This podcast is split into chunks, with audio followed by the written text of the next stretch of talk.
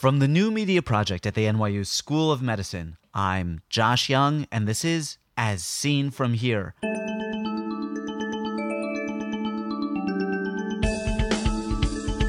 On today's podcast, a new endothelial corneal dystrophy. In 2001, I examined in my office in Hanau, close to Frankfurt, a one year old male patient together with his parents from a small city of North Tyrol, Austria. The parents told me about the ophthalmological consulting odyssey with their baby through Austria, Germany, and England for several months. First, this. The Accreditation Council for Continuing Medical Education requires a financial interest disclosure before any CME activity. Dr. Lisch declares no real or apparent conflicts of interest. Do you enjoy the programs you hear in this podcast? Why not contribute to the conversation by calling our listener response lines? Share your expertise about an issue we've discussed by calling. In the United States, dial area code 646 808 0231. That's a local New York number. In the United Kingdom, dial 020 7558 8275. That's a local London number. You can also ask questions of any guest who has appeared on the podcast. Then your question will be relayed to the guest, and your question and the guest's answer will appear on the following podcast. Go ahead, try it out. It's cool. Most ophthalmic research consists of refining our knowledge of existing diseases. It is unusual for a truly new pathology to be described. We are lucky to have one of those rare moments today, and even luckier to hear from the discoverer of this new X linked corneal endothelial dystrophy, Walter Lisch. Walter, can you refresh our memories about corneal endothelial dystrophies? First, I thank you very much for your invitation to talk with you about the endothelial corneal dystrophies. In these diseases, the primary defect is in the posterior cornea with possible consecutive alterations in the other layers of the cornea. Most of the changes are bilateral, but often asymmetric. This is a very important point I'll talk about later until our new publication in the AJO March issue 2006, we could distinguish between three forms of endothelial corneal dystrophies. First, Fuchs corneal dystrophy. Second, CHED or congenital hereditary endothelial dystrophy. And finally, third, PPCD or posterior polymorphous corneal dystrophy. First, Fuchs corneal dystrophy. Fuchs corneal dystrophy is one of the most causes of penetrating keratoplasty in the Western countries. We can distinguish three stages. First, cornea guttata. At the posterior ball, we can see the cornea guttata above all in the center of the cornea, demonstrating a beaten metal, often combined with fine pigment dusting. The patient is asymptomatic. In specular microscopy, we can see cornea guttata specific changes of the endothelial cells. Second, stromal and epithelial edema plus epithelial bullae. This bullae can rupture and give rise to painful erosive attacks. Visual acuity falls dramatically. For the differential diagnosis, it is very important to ask the patient if the reduced vision is the same during the whole day. In Fuchs corneal dystrophy, the vision is worse on awakening because decreased tear evaporation during sleep reduces tear osmolarity, allowing increased corneal edema. In the most cases of Fuchs, we can see asymmetric changes of the cornea. For example, on the right eye, the foul Fuchs, and on the left, only cornea guttata. That is why it is very important to examine both cornea very subtle. In general, I can recommend to do this examination additionally in retroillumination and by dilated pupil. The final third stage of Fuchs is a subepithelial corneal scarring. The most striking histopathologic features of Fuchs are posterior to Descemet's membrane, where endothelial cells produce new collagenous tissue that gives the clinical appearance of thickening of Descemet's membrane. The alteration of the posterior cornea described as cornea guttata can lead to a decreased endothelial pumping function with the consequence of occurrence of Fuchs corneal dystrophy. Some words with the inheritance of Fuchs. Fuchs may be inherited as an autosomal dominant trait, but is frequently encountered as a sporadic disorder. In some pedigrees, Fuchs has been mapped to chromosome 1, and missense mutation have been found alpha chain of collagen type 8. To my opinion, for the future, we have to look if we can find the X chromosomal inheritance for Fuchs corneal dystrophy. Why? Several years ago, Krachmer and others from Iowa presented, I think, eight pedigrees of Fuchs with no father to son inheritance. This is a hint for X chromosomal inheritance. Fuchs is commoner in women than in men in a ratio of 3 to 1 and is commoner in the West than in the Middle East or Japan, where it is rare. We come to the second form, CHED, or congenital hereditary endothelial dystrophy. This is a rare disease. This is a bilateral disorder of the corneal endothelium, giving rise to corneal edema at or near birth. The degree of corneal clouding in CHED varies considerably from a mild haze to a blue-gray ground glass opacification. Very rarely we can disclose a subepithelial band keratopathy as a secondary alteration of CHED. We know a dominant form termed as CHED1 and a recessive form termed as CHED2. Until today, we have not a clear description of the asymptomatic trait carriers in CHED1. I think the main alteration in these patients are mooncrater-like or peau d'orange-like endothelial changes. But here we have problems in the differential diagnosis to PPCD to posterior polymorphous corneal dystrophy. To the histopathology of CHED, in both CHED1 and 2, there is a failure of endothelial differentiation late in gestation, so that also the early banded layer of Descemet's membrane is formed normally. The subsequent Descemet's membrane is represented by a thickened posterior collagen layer. To the inheritance of CHED, the gene for CHED1 and 2 has been mapped to chromosome 20. CHED is rare in most countries, but it is among the most frequent corneal dystrophies in Saudi Arabia and South India. The differential diagnosis of CHED against congenital glaucoma is very important and can be difficult. Now we are going to the third form of endothelial corneal dystrophies, PPCD, or posterior polymorphous corneal dystrophy.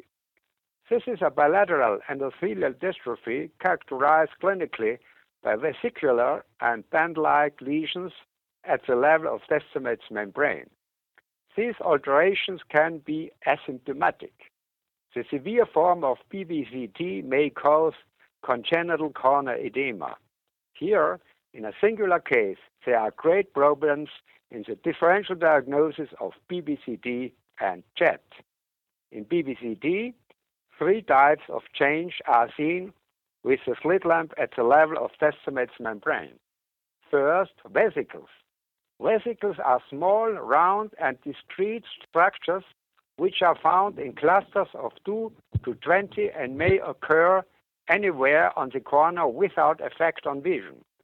These alterations are best seen in retroillumination and by dilated pupil. Second type of change, they are bane-shaped figures, giving them a snail drake or snail road appearance. And third, diffuse form, irregular thickening of Descemet's membrane. Normally, these alterations remain stationary and asymptomatic. However, When involvement of the endothelium is extensive, there may be a slowly progressive corneal edema leading to visual loss and necessitating keratoplasty. In PPCD, we have other anterior segment changes. In 25% of patients with PPCD have peripheral anterior synechiae due, it is thought, to the migration of the abnormal endothelial across the chamber angle. Elevated intraocular pressure occurs in about 15% of patients with PPCD. In very rare cases, we can find a subepithelial band keratopathy as secondary alteration of PPCD. In the past, as though relatively often, patients with unilateral and only one vertical snail road. The question, is this a degeneration or a dystrophy? And is this a form with recessive or X-linked inheritance? We don't know exactly. I would like to invite all ophthalmologists to catalog this patient and to explore hints for inheritance. Now to the histopathology of PPCD. The most distinctive histopathologic finding in PPCD is the epithelial-like morphology of the cells surfacing the posterior cornea. To the inheritance, PPCD is autosomal dominantly inherited with mutation on chromosome 20 and on chromosome 1 with collagen 8A2. A third locus for PPCD maps to chromosome 10. Recessive inheritance of PPCD has also been reported clinically. That was super, Walter. Now, can I have you describe the proband of this new dystrophy? I met uh, the proband of this family in 1972. I examined the, this first male patient in a family from Innsbruck in North Tyrol, Austria, with bilateral subepithelial band keratopathy and endothelial cornea guttata-like and alterations. When did you begin to examine some of his family members? I begin to examine this family in 1972 and in the following years, 73 and 4. What was the initial presentation of the proband? What did he look like? My first diagnosis was primary hereditary pain shaped corneal dystrophy and its association with other hereditary lesions. And I started with the examination, I told you, uh, of family members in 1972. What was the presentation of the other family members? What did the other family members look like? I saw male fam- family members with subepithelial band keratopathy combined with cornea guttata-like alteration. And I saw above all female family members with only cornea guttata-like alterations. In 1990, you met additional family members. Can you describe that? In 1990, I was able to examine new trade carriers in the same family from Innsbruck. One eight-year-old male patient demonstrated bilateral milky ground glass corneal clouding. The boy's mother and grandmother disclosed only moon crater-like endothelial changes. What distinguished these findings from CHED? In CHED1, this is the autosomal dominant form, we have an autosomal dominant inheritance and no phenotypic differences between male and female trait carriers. And additionally, in our presented family, we could observe severe phenotypic differences between male and female patients. Uh, in male patients, either congenital corneal clouding or band keratopathy combined with endothelial alterations, and in female patients, only moon crater endothelial changes. Can I have you describe what happened in 2001? In 2001, I examined in my office in Hanau, close to Frankfurt, a one year old male patient together with his parents from a small city of North Tyrol, Austria, named Wörgl. Wörgl is 60 miles east of Innsbruck, between Salzburg and Innsbruck, in the middle. The parents told me about the ophthalmological consulting odyssey with their baby through Austria, Germany, and England for several months. One diagnosis was congenital glaucoma with the consequence of surgery, and the other non congenital glaucoma. The baby demonstrated bilateral milky ground glass corneal clouding and the mother only moon crater-like endothelial changes. I was, of course, reminded of my old family in Innsbruck and asked the mother of Wörgl if she had relatives in Innsbruck, but she said no. At the same day, I found the first proband in the Innsbruck family.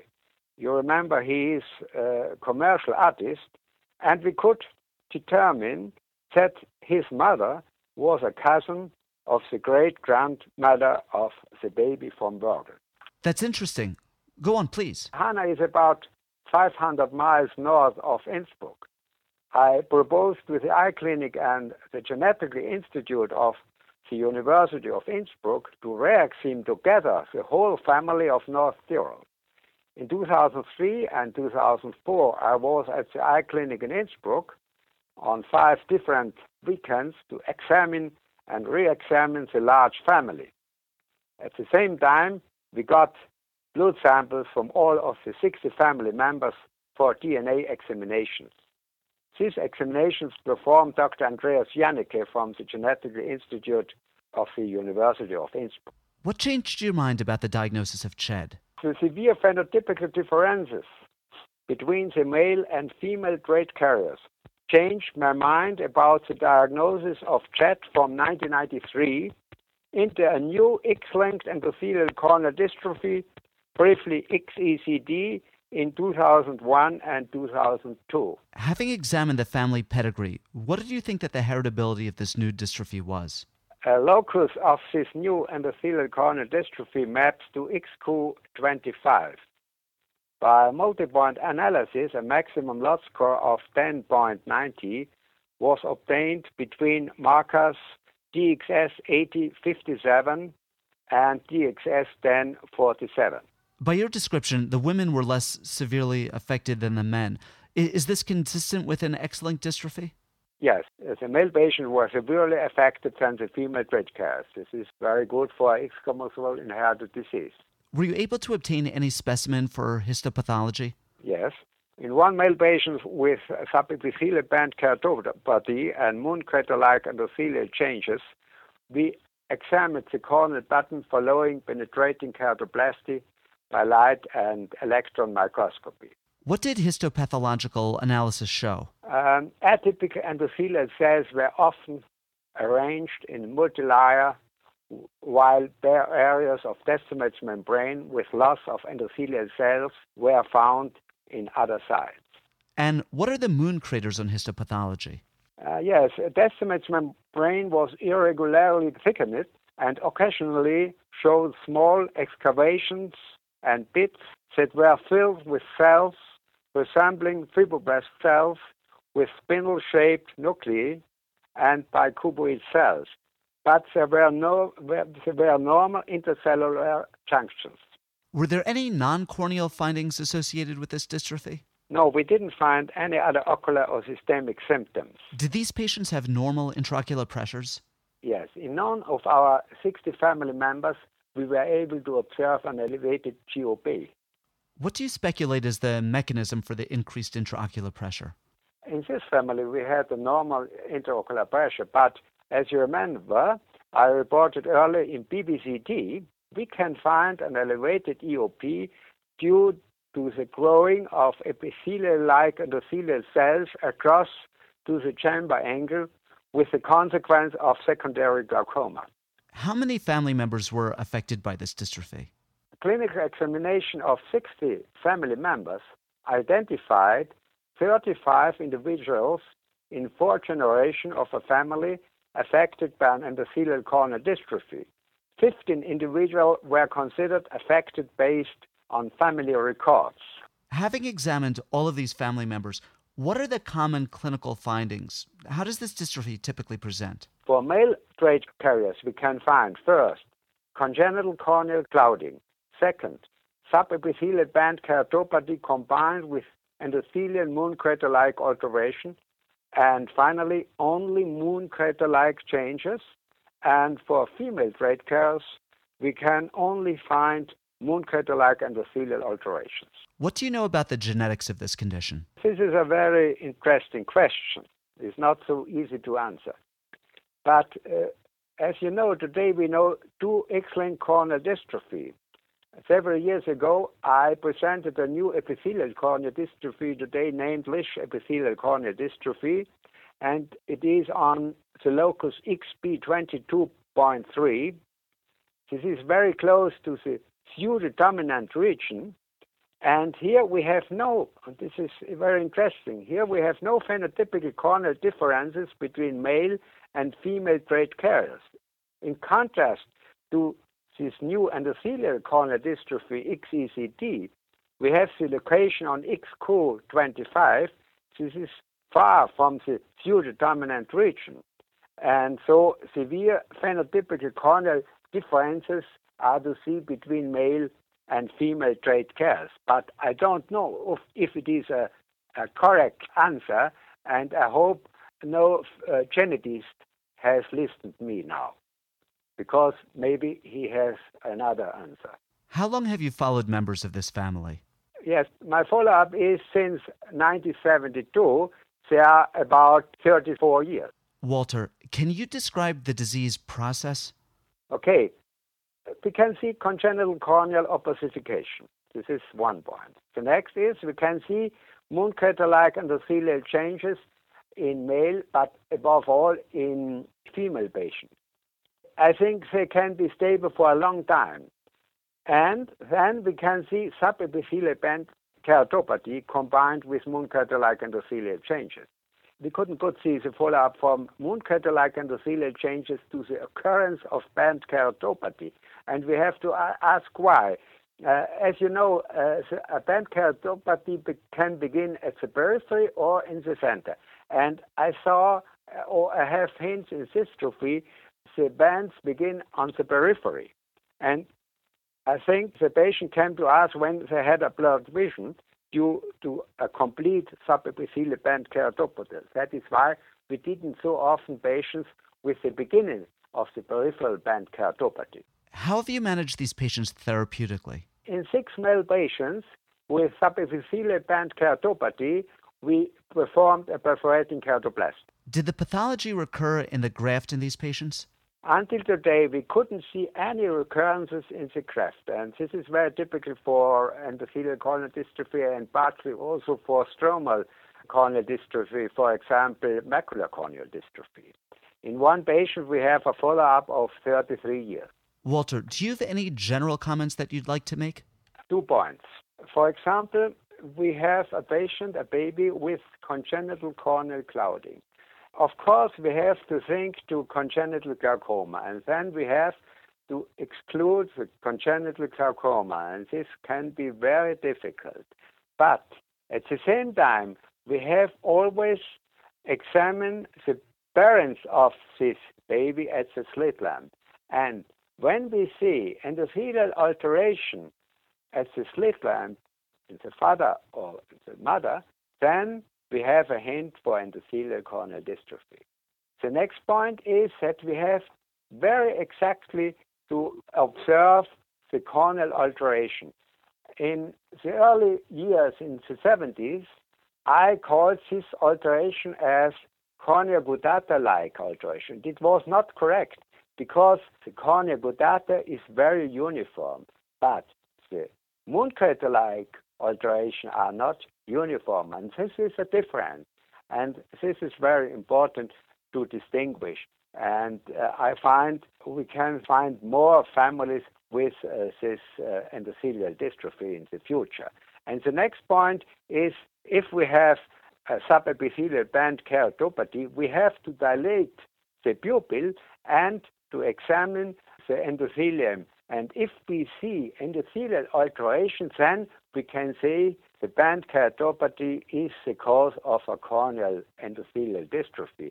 And in the textbooks and also in differential diagnosis books, we cannot find that the endothelial corneal dystrophy can be the cause of subepithelial band keratopathy.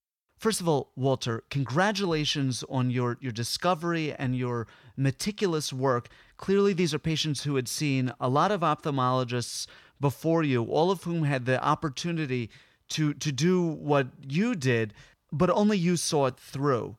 Thank you very much. And Walter, thank you very much for appearing on As Seen from Here. It was a great pleasure for me, and thank you again for your invitation. Walter Lisch is professor of ophthalmology at the University of Tübingen and chief of the ophthalmology clinic at the City Hospital of Hanau in Hanau, Germany. His paper, A New X linked Endothelial Corneal Dystrophy, appears in the March 2006 issue of the American Journal of Ophthalmology.